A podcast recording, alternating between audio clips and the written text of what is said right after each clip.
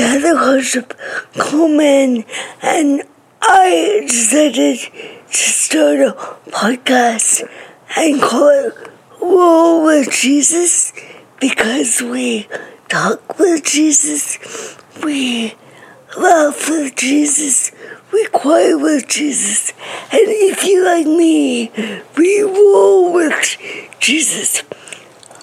Um, I was born with cerebral palsy, which is uh, affectionately known as CP, which is a condition caused birth by the lack of ox- oxygen to the brain, and depending on how the individual loses the oxygen will determine what parts of the body and mind are affected. So in my case, my case, my arms and legs were affected. So everything moves and works the way they should. I'm just like a turtle instead of like a rabbit. Um, hence why I use a wheelchair. Um, so, so uh, my mom was raised Catholic and my dad was raised Protestant. And so growing up, they decided to let us choose our own path to Jesus. So we went to all kinds of churches growing up, everything from Catholic to Church of Christ to Lutheran to Methodist because my mom worked at a Methodist daycare for a while. So we went to Methodist church for a while. And then when I was in, uh, when I was a junior in high school, my sister would have been in eighth grade. And she knew lots of girls that went to this Baptist church down in Laredo, Texas. And so uh, that is where um, it kind of all st- started. How I first got my taste of, of what faith is, but uh, it didn't become a reality until I was a freshman at Baylor the very first week.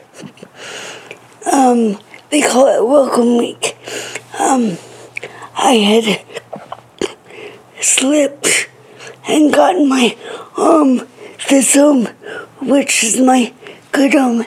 Uh, for those of you that can't see which arm I'm raising, my right arm is the one that has more mobility. Um, I got my right arm stuck between the bed and the wall and couldn't um, couldn't get unstuck for a while. So I used the lungs God gave me and yelled for help for was like forever uh, and no one heard me because this was at three o'clock in the morning. And then um, I, I scooted up to my nightstand which then had a landline on it. And I called the front desk of, of the dormitory I was living in at Baylor, and they thought I was a child um, because they didn't understand my speech at that point, so they kept um, hanging up. And the last time they, I called, they said it's not nice to to play pranks at this hour. So then I prayed. I prayed uh, to God, who I knew a little bit about from the Baptist church in Maria, and I prayed for God to get me out and help me out. And I said, if you get me out, I will go home to a community college. Um, and at that point, I heard a, very audible, calm voice, much like a father's voice that said, Don't give up. And then all of a sudden, someone came through the bathroom door and lifted me up back into the bed properly. And from there, um, it started a whirlwind because I wanted to know why God spoke to me the way that He did. So I went to the, the church um, down the street from my dormitory. It was um, 7th and James Baptist Church in, in Waco, Texas. Um, I went there and the first day I was there, I just remember weeping in the, the behind the pews. Um, and then six months later, there was a, a sermon that asked three questions. The first question was um, Do you believe in God in your daily life? And so I shook my head yes, because at that point, God was a very real part of my daily life. And then the second question was Do you celebrate holidays just to celebrate them?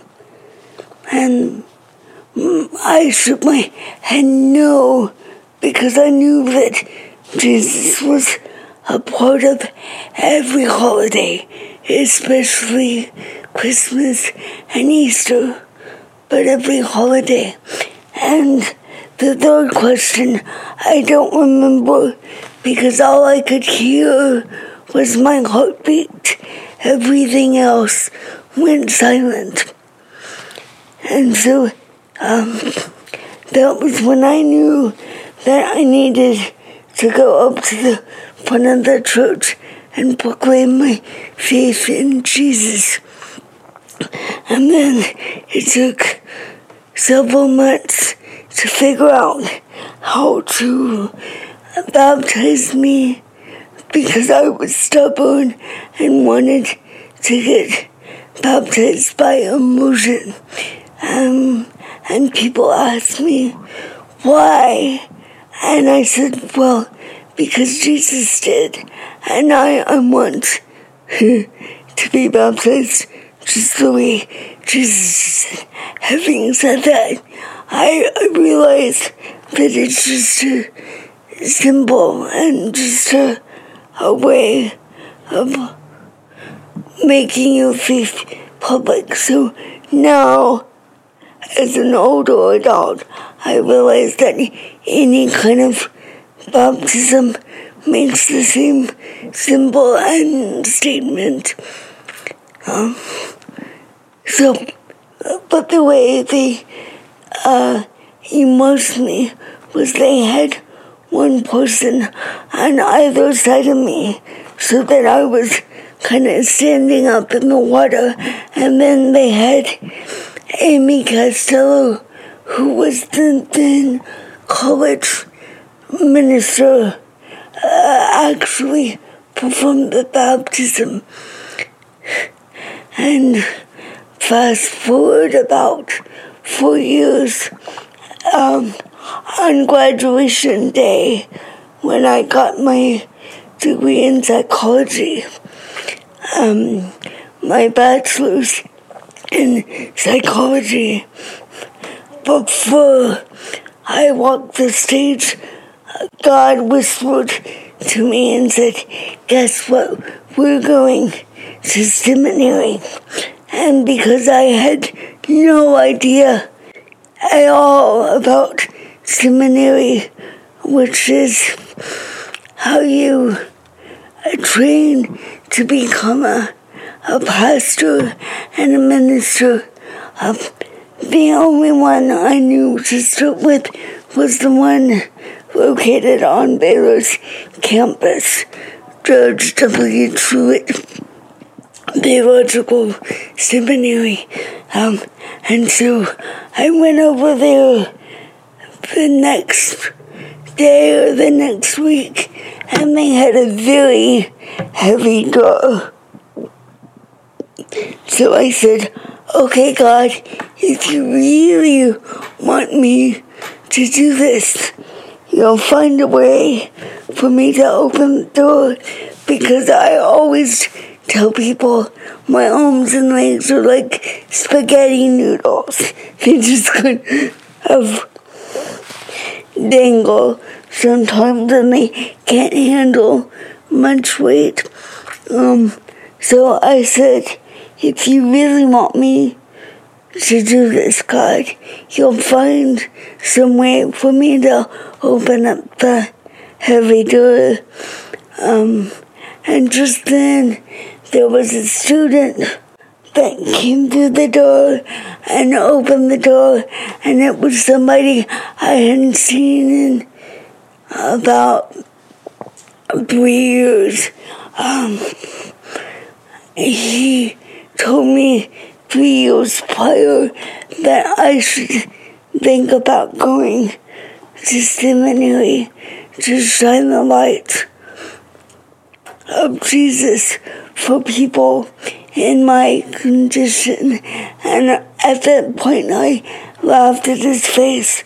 But when he was the person that opened the door for me, I knew that I was in the right place and that God had sent me to the right place. That was in 2004, uh, 2003, and in 2004, I was still going through my seminary studies. Um, and, and um, God called me to to go to India, um, and it took from 2000, the spring of 2004 to the summer of 2005, and I remember being very discouraged in that year, two year and a half, thinking that maybe I had made it up in my head. But there was uh, a teacher, a teacher, a professor who saw me in the hallway one day.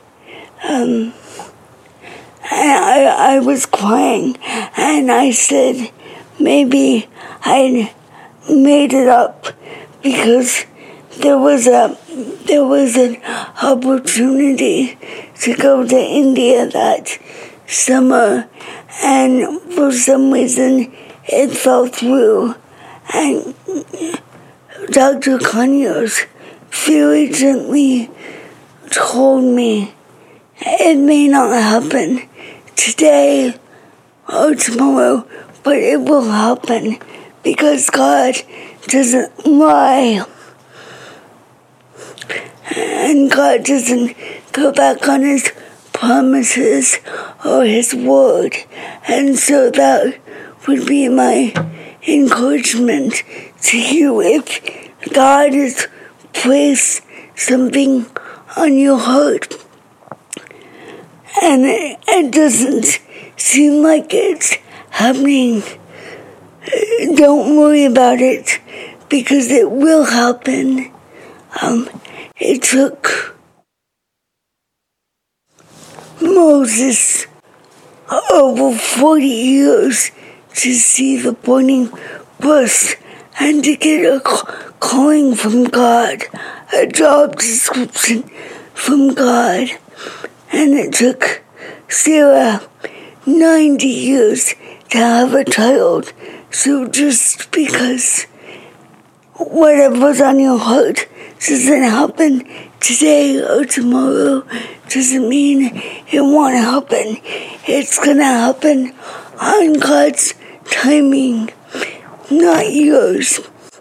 Anyway, after I, I went to India in the summer of 2005, 2006, and I went after I graduated in uh, way in 2011. I graduated in 2007, but God had called me to go back again in 2011. And basically, I worked with an organization called Prevention Asia, and my whole job was to sit there and encourage people that had all kinds of disabilities and to encourage them to dream and set goals. My whole job was to talk to, to people and encourage people. Um, anyway, after my last trip, I was in 2011, I was discouraged and crying again because I thought, well, what is God going to do now? And then somebody encouraged me to write my first book, which I hope to at some point read to, to you on a later episode of this podcast. Um, I have that book which I published in 2011. I think it's not print.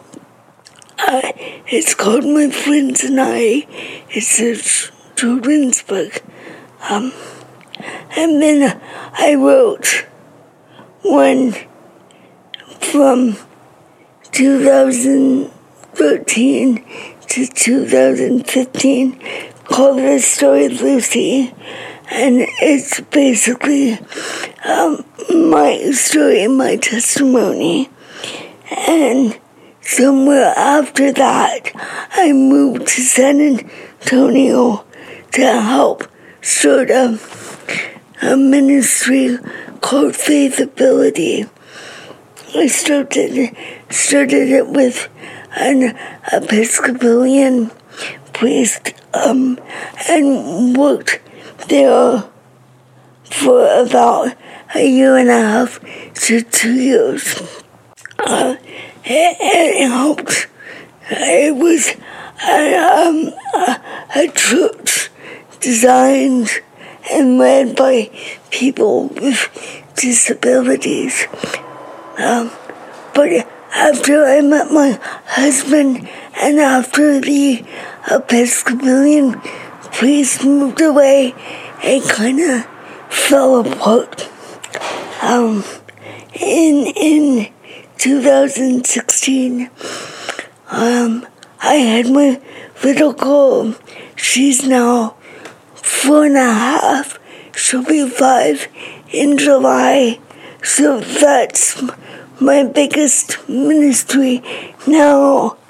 But I, I do read, um, I do read Bible studies out of my home on Wednesday mornings for people wives and people with disabilities. I also participate in several activities at a local um, non denominational church here in San Antonio. Anyway, in a nutshell, that is me. I look forward to getting to know all who listens to this, and I look forward to however God is going to encourage us every week or two weeks, or however often I get pumped to have an episode, a podcast episode. Until then, continue to roll and love Jesus.